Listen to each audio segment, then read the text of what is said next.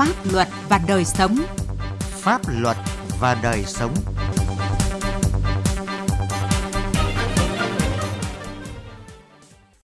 Xin kính chào quý vị và các bạn. Chương trình Pháp luật và đời sống hôm nay có những nội dung sau.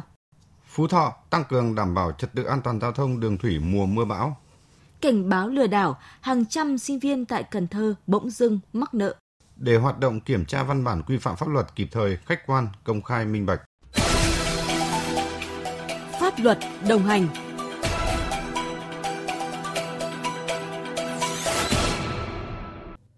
Thưa quý vị và các bạn, tỉnh Phú Thọ có 5 tuyến sông chảy qua với tổng chiều dài gần 300 km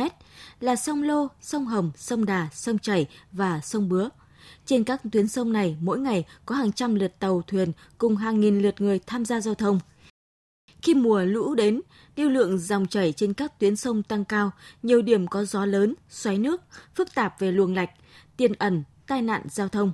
Để đảm bảo an toàn giao thông đường thủy mùa mưa bão, các cơ quan chức năng ở tỉnh Phú Thọ đã và đang triển khai nhiều hoạt động, ghi nhận của phóng viên Quang Chính tại tỉnh Phú Thọ. Tỉnh Phú Thọ có 4 bến cảng, hơn 50 bến phà, bến đò ngang và 123 bến bốc xếp hàng hóa vật liệu xây dựng trên dọc các tuyến sông. Lưu lượng giao thông khá dày đặc, mỗi ngày có hàng trăm lượt tàu phà cùng hàng nghìn lượt khách qua lại trên sông.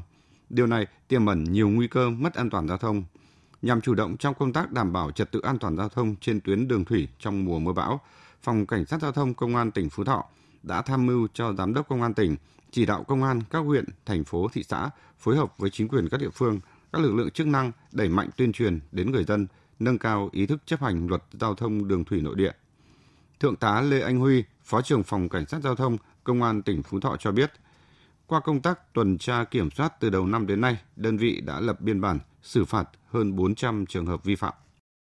Đội Cảnh sát đường thủy thuộc Phòng Cảnh sát Giao thông Công an tỉnh Phú Thọ đã có kế hoạch tuần tra kiểm soát khép kín địa bàn, kịp thời phát hiện các vi phạm về phương tiện, về bến bãi, tham gia giao thông cũng như là hoạt động bốc xếp giữ hàng hóa. Nếu vi phạm thì chúng tôi xử lý nghiêm theo quy định của pháp luật. Trong mùa mưa bão, khi mà báo động cấp 1, chúng tôi là ứng trực là 50% quân số. Khi báo động cấp 2 thì chúng tôi trực 100% quân số để phục vụ với công tác phòng chống mưa bão cũng như là cứu hộ cứu nạn. Đơn vị cũng đã chủ động xây dựng kế hoạch và bảo dưỡng các phương tiện phục vụ phòng chống mưa bão. Trong tháng 5 và tháng 6 này, tỉnh Phú Thọ đã thành lập đoàn liên ngành tiến hành kiểm tra công tác đảm bảo trật tự an toàn giao thông đối với các bến khách ngang sông như kiểm tra giấy phép hoạt động của bến thủy nội địa, phương tiện và quản lý phương tiện, thuyền viên, người lái phương tiện, trang thiết bị đảm bảo an toàn, kê khai, niêm yết giá cước, kiểm tra các công trình phụ trợ khác gần khu vực bến có ảnh hưởng đến an toàn giao thông đường thủy nội địa. Ông Tô Quang Hạnh, Chánh Thanh tra Sở Giao thông Vận tải tỉnh Phú Thọ cho biết. Trước mùa lũ ấy, lực lượng thanh tra giao thông đóng ở trên các địa bàn nơi mà các tuyến sông đi qua có những bến khách, bến thủy hoạt động ấy, thường xuyên phối hợp chặt chẽ với chính quyền địa phương nắm bắt tình hình để không có để xảy ra cái tình trạng mất an toàn giao thông. Chúng tôi yêu cầu các chủ bến ấy, khi vận chuyển hành khách ngang sông là phải có đầy đủ các điều kiện như là khách xuống đò mặc áo phao, cầm dụng cỗ nổi. Những ngày mưa bão là tuyệt đối là không được vận chuyển khách ngang sông. Trên sông Lô, đoạn chảy qua thành phố Việt Trì, tỉnh Phú Thọ có 2 cây cầu là cầu Việt Trì và cầu Hạc Trì, cách nhau 270 m. Tuyến luồng đường thủy tại khu vực này khá phức tạp bởi khoang thông thuyền của hai cầu công trùng nhau. Cách thượng lưu khu vực cầu Việt Trì 500 m ở bờ trái là ngã ba sông Lô và sông Phó Đáy. Vào mùa nước lũ sông dâng cao, khoảng cách giữa hai cây cầu nhỏ nên lưu tốc dòng chảy rất lớn, kết hợp vị trí các khoang thông thuyền tạo dòng nước xoáy gây nguy hiểm cho các phương tiện đi qua. Cách khu vực thượng lưu 400 m, hạ lưu 200 m bên bờ phải sông Lô là cảng Việt Trì và cảng Hải Linh với các mố cầu, cầu cảng xây dựng nhô ra sông cùng các tàu vận tải tập kết bốc xếp hàng hóa làm cho luồng chạy tàu cong, cua, tiềm ẩn tai nạn. Ông Trần Xuân Khơi, Chủ tịch Hội đồng Quản trị Công ty Cổ phần Quản lý Bảo trì Đường thủy Nội địa số 1 cho biết, để đảm bảo an toàn giao thông cho các tàu phà đi lại trên sông trước mùa lũ năm nay, đơn vị đã có sự chuẩn bị nhân lực, phương tiện để chống va trôi, sẵn sàng tìm kiếm cứu nạn khi có tình huống xảy ra. Khu vực này khi mà triển khai công tác chống va trôi ấy, thì chúng tôi sẽ bố trí 2 cái chốt điều tiết. Mỗi chốt một phương tiện trên 150 CV và một xuồng cao tốc trên 40 CV. Ngoài ra còn có hệ thống báo hiệu để cảnh báo từ xa và cũng như công tác tuyên truyền đến các chủ phương tiện thường xuyên qua lại khu vực này khi lũ bão về. chúng tôi cảnh báo từ xa bằng các hệ thống báo hiệu, tín hiệu loa phát thanh và phương tiện trực ứng cứu 24/24. Mùa mưa bão đang đến gần. Trước những biến đổi thất thường của thời tiết, cùng với sự nỗ lực của các cơ quan chức năng, mỗi người dân, người điều khiển phương tiện khi tham gia giao thông trên các tuyến sông cần tự giác chấp hành các quy định về đảm bảo an toàn giao thông, tự bảo vệ mình trước mọi tình huống bất ngờ có thể xảy ra. Chấp hành tốt các quy định này sẽ hạn chế thấp nhất những tai nạn trên sông nước trong mùa mưa lũ.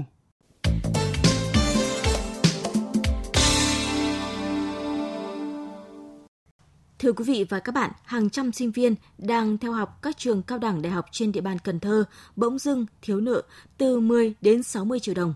trong khi các em sinh viên này không nhận bất cứ tiền hay sản phẩm gì. Lý do của vấn đề là hàng trăm sinh viên này bị một người tên là Trương Quang Anh Đức, trú tại Cần Thơ, nhờ giả làm khách hàng đăng ký mua sản phẩm để chạy doanh số cho cửa hàng Thế giới Di động và cửa hàng FPT. Phóng viên Phạm Hải thông tin. Hiện là sinh viên năm thứ 3 trường Đại học Cần Thơ, em Nguyễn Hữu Lộc, ngụ quận Ninh Kiều, thành phố Cần Thơ chia sẻ, thông qua một người em biết Trương Quang Anh Đức tự nhận mình là người chạy doanh số cho cửa hàng Thế giới Di động và cửa hàng FPT, công việc do các cửa hàng trên tạo ra khi thiếu doanh số. Mỗi người được cung cấp một tài khoản và khi hoàn tất hồ sơ sẽ được trả tiền công cho mỗi bộ hồ sơ là 400.000 đồng. Nếu giới thiệu thêm bạn sẽ được hưởng từ 150 đến 200.000 đồng. Với những lời dụ dỗ của Trương Quang Anh Đức rằng hồ sơ trả góp được duyệt sẽ được hệ thống hủy sau 2 ngày và chỉ việc đứng ra ký tên vay hộ mua trả góp, không cần cọc hay trả bất cứ chi phí nào. Em Nguyễn Hữu Lộc cho biết bản thân đang nợ khoảng 60 triệu đồng với 4 hồ sơ vay, hiện không có khả năng chi trả và em liên tục bị nhắn tin, điện thoại đòi nợ, thậm chí đe dọa. Giờ đây em buộc phải đi làm thuê để có tiền trả nợ. Nhờ tụi em là chạy doanh số cho hai cửa hàng đó, khi mà đậu hồ sơ thì ảnh sẽ trả tiền công cho em 400.000. Em có đi giới thiệu cho 1-2 người nữa và em nhận được tiền hoa hồng trên mỗi cái hồ sơ đậu đó là 150.000. Trước đó ảnh nói cái hồ sơ nó sẽ bị hủy sau 1-2 ngày, nhưng mà tới bữa 22 tháng 4 á, là ảnh nói là ảnh bị bể nợ, ảnh thú nhận là ảnh lấy tiền tụi em vay ngân hàng đó, ảnh đi ra ngoài ảnh cho vay nặng lãi. Tính luôn em với lại em của em đang đi nghĩa vụ là khoảng trên dưới 60 triệu. Em thì em cũng không có khả năng để chi trả đó, em phải đi làm trả nợ cho anh. Tương tự, những lời dụ dỗ của Trương Quang Anh Đức đã làm em Bùi Đoàn Thanh Phương đang theo học tại trường cao đẳng y tế Cần Thơ lâm vào tình trạng vay nợ lên tới 25 triệu đồng và không có khả năng để chi trả. Với nói là làm hồ sơ ảo và anh kêu em ký đi, anh chịu trách nhiệm hết, lấy căn cước của em tự làm thôi. Anh nói với em là hồ sơ ảo nhưng mà thật ra đó là hồ sơ thật. Được một người bạn nhắn qua mới biết tụi em cũng đã nhận tiền của anh Đức là 400.000 tiền công để làm hồ sơ. Còn Trần Thanh Nhiều, sinh viên trường Đại học Cần Thơ cho biết, đến tháng 4 vừa rồi mới biết bị lừa với số tiền hơn 28 triệu đồng. Đây là một số tiền lớn đối với em. Hiện nay em liên tục nhận được tin nhắn đe dọa, chửi bới, buộc phải thanh toán nợ. Chính điều này làm em nhiều hoang mang, lo sợ, ảnh hưởng đến việc học hành. Công ty tài chính gửi tin nhắn nói em đã trễ hạn quá trời lâu rồi chưa có đóng. Lúc đó em mới biết là thì ra hồ sơ không phải 2 ngày quỹ, mỗi tháng là phải đóng hàng là 3,4 triệu, tổng hết luôn 28 triệu. Tiền không phải do tiền của tụi em vay, sản phẩm tụi em cũng không có lấy, số tiền đó tụi em cũng không xài được gì hết. Với thủ đoạn trên, Trương Quang Anh Đức, ngụ Cần Thơ, đã lừa đảo hàng trăm sinh viên đang theo học tại một số trường cao đẳng đại học trên địa bàn Cần Thơ. Nhiều sinh viên gia cảnh khó khăn không có khả năng chi trả thì liên tục bị điện thoại, nhắn tin đòi nợ, thậm chí đe dọa và khủng bố tinh thần. Biết bị lừa, những sinh viên đã làm đơn gửi cơ quan cảnh sát điều tra công an quận Ninh Kiều, thành phố Cần Thơ để tố giác tội phạm về hành vi lừa đảo chiếm đoạt tài sản. Hiện nay, đơn tố giác của các sinh viên đã được gửi đến cơ quan cảnh sát điều tra công an quận Ninh Kiều và phía công an điều tra.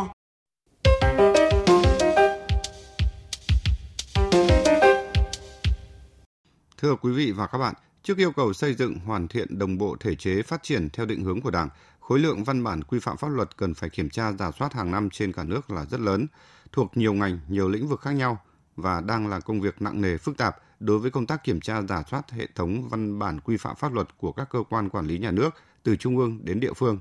Để công tác này ngày càng nâng cao chất lượng, hiệu quả, đáp ứng yêu cầu đặt ra, có vai trò, sự hỗ trợ rất cần thiết và quan trọng của các cộng tác viên và cơ quan báo chí. Kiểm tra, rà soát, hệ thống hóa văn bản quy phạm pháp luật là cơ chế hậu kiểm, tức là kiểm soát văn bản quy phạm pháp luật sau khi ban hành, có vai trò quan trọng trong hoạt động xây dựng, ban hành văn bản quy phạm pháp luật nhằm đảm bảo tính hợp hiến, hợp pháp, tính thống nhất, đồng bộ, khả thi, công khai, minh bạch, dễ tiếp cận của văn bản quy phạm pháp luật. Cục trưởng Cục Kiểm tra Văn bản Quy phạm pháp luật Bộ Tư pháp Hồ Quang Huy khẳng định, thời gian qua, đội ngũ cộng tác viên là chuyên gia am hiểu về pháp luật, giàu kinh nghiệm thực tiễn, trình độ kiến thức chuyên ngành ở các lĩnh vực khác nhau của đời sống xã hội, đã tích cực tham gia hỗ trợ Cục Kiểm tra Văn bản Quy phạm pháp luật và cơ quan có thẩm quyền kiểm tra, rà soát kịp thời, đầy đủ các văn bản quy phạm pháp luật. Các cơ quan báo chí truyền thông đã cung cấp nhiều thông tin, phản ánh về văn bản quy phạm pháp luật và phản ánh khá đa dạng, phong phú về các nội dung, vấn đề, sự kiện liên quan đến công tác kiểm tra, rà soát văn bản quy phạm pháp luật, góp phần giúp hoạt động kiểm tra văn bản quy phạm pháp luật bảo đảm nguyên tắc, kịp thời, khách quan, công khai, minh bạch, giúp dư luận xã hội hiểu biết đầy đủ, đúng đắn về các trường hợp văn bản có dấu hiệu trái pháp luật, không phù hợp với thực tiễn, nâng cao hiểu biết của người dân, xã hội về công tác kiểm tra, rà soát văn bản quy phạm pháp luật. Hiện cả nước có khoảng 61.000 văn bản quy phạm pháp luật còn hiệu lực, trong khi hệ thống văn bản pháp luật thường xuyên phải sửa đổi bổ sung để phù hợp với yêu cầu thực tiễn. Nhiều vấn đề pháp lý mới phát sinh đòi hỏi các cơ quan nhà nước phải có những phản ứng nhạy bén, kịp thời, rà soát, hoàn thiện chính sách pháp luật. Theo bà Trần Thị Thu Giang, trưởng phòng kiểm tra rà soát hệ thống hóa văn bản quy phạm pháp luật khối nội chính, Cục Kiểm tra Văn bản Quy phạm pháp luật, Bộ Tư pháp, sử dụng đội ngũ cộng tác viên và các cơ quan báo chí để hỗ trợ cho các cơ quan đơn vị thực hiện rà soát hệ thống văn bản là rất cần thiết. Việc sử dụng cộng tác viên rà soát hệ thống hóa văn bản còn góp phần giúp kết quả rà soát hệ thống hóa văn bản được chính xác, chất lượng do sử dụng được kinh nghiệm kiến thức chuyên môn của các cộng tác viên phù hợp với lĩnh vực điều chỉnh của các văn bản được rà soát. Đối với công tác kiểm tra văn bản, báo chí có vai trò quan trọng là đưa tin những phát hiện của tổ chức cá nhân về văn bản có dấu hiệu trái pháp luật, mâu thuẫn, chồng chéo hoặc không đảm bảo tính khả thi để từ đó cơ quan có thẩm quyền vào cuộc kiểm tra. Ông Nguyễn Đình Thơ, trưởng phòng thư ký tổng hợp pháp chế Đài truyền hình Việt Nam cho rằng hoạt động kiểm tra văn bản của cộng tác viên là các cơ quan báo chí không chỉ phát hiện và xử lý những nội dung sai sót của các văn bản quy phạm pháp luật đã được ban hành mà còn góp phần bảo đảm việc soạn thảo, ban hành văn bản có chất lượng cao hơn. Báo chí có vai trò rất quan trọng đối với công tác kiểm tra văn bản. Đó là dẫn dắt, tạo sự đồng thuận dư luận xã hội đối với một cái văn bản, một cái vụ việc nào đó. Tôi có thể lấy ví dụ luôn. Đó là thông tư 53 về ghi tên sổ đỏ. Trước đấy là báo chí lên tiếng là không phù hợp vì yêu cầu ghi tên đầy đủ các thành viên trong hộ gia đình vào sổ đấy. Thế sau đó Cục Kiểm tra Văn bản vào cuộc. Anh Đồng Ba khi đó là Cục trưởng Cục Kiểm tra Văn bản thì có nói là về mặt pháp lý thì đảm bảo phù hợp pháp lý, nhưng chưa thực sự yên tâm về tính khả thi. Tất cả các cơ quan báo chí đều trích dẫn như vậy. Như vậy đây là báo chí có một vai trò rất quan trọng là tạo sự đồng thuận về mặt dư luận xã hội, khẳng định rằng là văn bản đấy là không sai, phù hợp hiến pháp pháp luật, nhưng về mặt tính khả thi là thực sự chưa yên tâm. Chương trình Pháp luật và đời sống hôm nay xin dừng tại đây. Chương trình do biên tập viên Quang Chính biên soạn. Xin chào và hẹn gặp lại quý vị trong các chương trình sau. Bạo lực gia đình đang trở thành vấn nạn cho xã hội. Hành vi bạo lực gia đình bao gồm bạo lực thể chất, bạo lực tinh thần, bạo lực kinh tế hoặc bạo lực tình dục đều là hành vi vi phạm pháp luật cần được phát hiện và xử lý nghiêm minh theo pháp luật. Nếu quý vị và các bạn hoặc người thân thích là nạn nhân của bạo lực gia đình mà có khó khăn về tài chính thì hãy đến Trung tâm Trợ giúp Pháp lý Nhà nước nơi bạn cư trú. Khi đến Trung tâm Trợ giúp Pháp lý Nhà nước, bạn sẽ được trợ giúp pháp lý mà không phải trả tiền, lợi ích vật chất hoặc lợi ích khác. Được yêu cầu giữ bí mật về nội dung vụ việc, được giúp đỡ pháp luật thông qua hình thức tư vấn pháp luật, bào chữa, được bảo vệ quyền và lợi ích hợp pháp của mình, đại diện ngoài tố tụng. Danh sách tổ chức thực hiện trợ giúp pháp lý và người thực hiện trợ giúp pháp lý được đăng tải trên cổng thông tin điện tử Bộ Tư pháp theo địa chỉ moj.gov.vn, trang thông tin điện tử trợ giúp pháp lý Việt Nam theo địa chỉ tgpl.moj.gov.vn và trang thông tin điện tử của Sở Tư pháp các tỉnh, thành phố trực thuộc Trung ương. Hãy gọi về Cục Trợ giúp Pháp lý Bộ Tư pháp theo số điện thoại 024 6273 9641 để được hướng dẫn cụ thể. Vì hạnh phúc gia đình, mọi người hãy chung tay phòng chống bạo lực gia đình.